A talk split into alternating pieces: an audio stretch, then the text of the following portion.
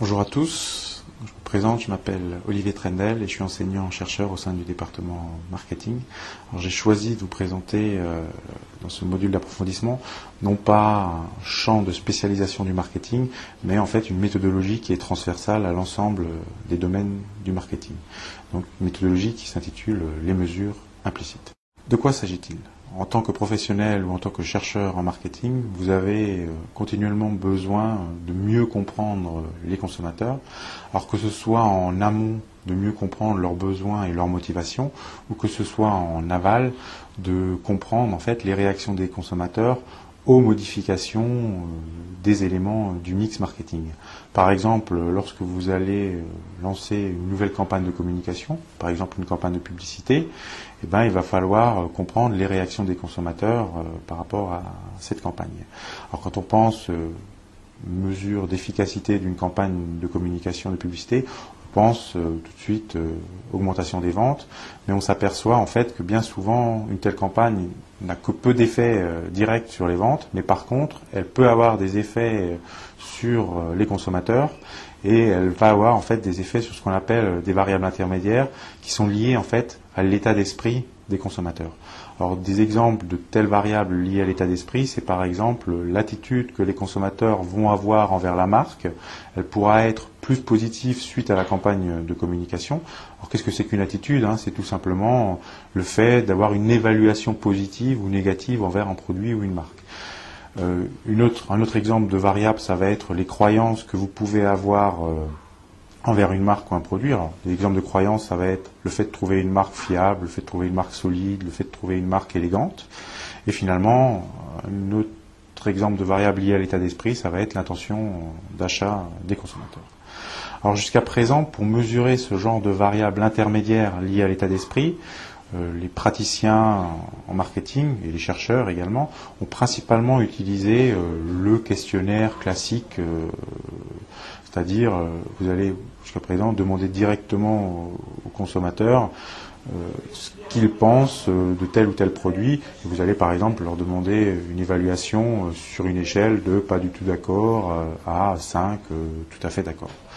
Alors ce genre de questionnaire a fait ses preuves depuis longtemps et est utilisé avec succès depuis un grand nombre d'années. Mais il présente néanmoins des limites. Alors j'ai choisi de vous en présenter deux. La première limite, c'est ce qu'on appelle euh, lié à des biais de réponse. Un exemple euh, de ces biais, c'est par exemple si vous décidez de mesurer l'attitude envers la marque euh, Max Avelar, donc on va vous demander, pour vous la marque, la marque Max Avelar est une marque plaisante, de 1 pas du tout d'accord à 5 tout à fait d'accord, des chances que la plupart des consommateurs répondent plutôt tout à fait d'accord.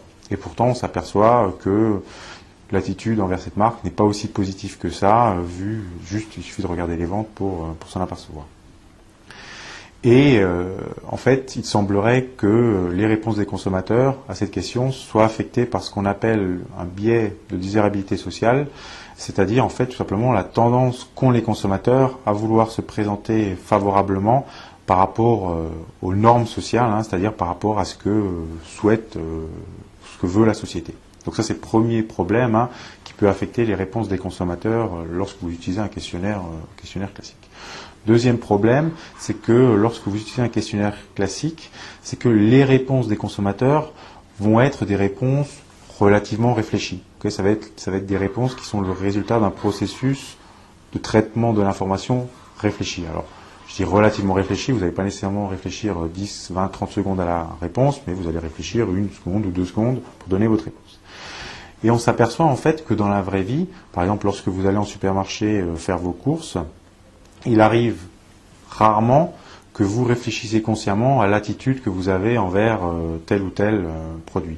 Et donc en fait, ce qui serait bien, c'est d'arriver à mesurer cette attitude, par exemple envers Max Avelar ou envers une autre marque, de manière beaucoup plus spontanée, parce qu'en fait, ce serait, serait cette mesure-là qui reflèterait peut-être plus que vous utilisez lorsque vous faites vos courses de manière générale dans la vraie vie. Et donc c'est en fait pour euh, donc combler euh, ces deux limites, euh, en particulier des mesures de questionnaire qui sont appelées en fait des mesures explicites, hein, que les chercheurs et les praticiens ont développé ce qu'on appelle les mesures implicites.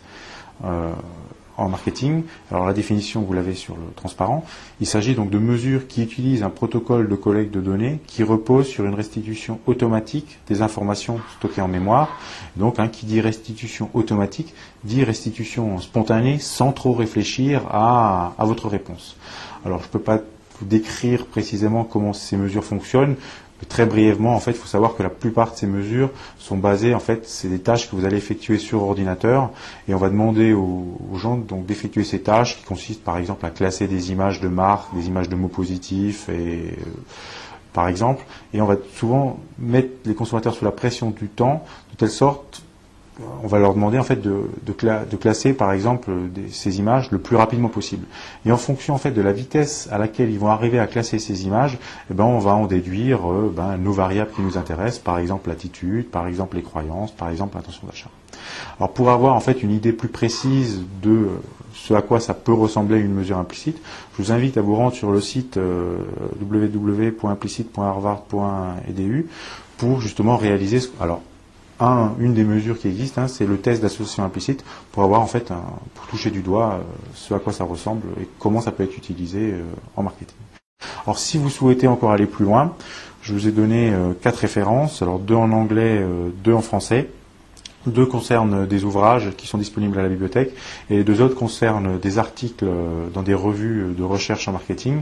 Et comme tous les articles de recherche en marketing, vous pouvez y accéder gratuitement par l'intermédiaire euh, des deux bases de données que sont soit ProQuest, pardon, soit EBSCO, et pareil, accès gratuit par l'intermédiaire du site euh, de la bibliothèque. Je vous remercie de votre attention.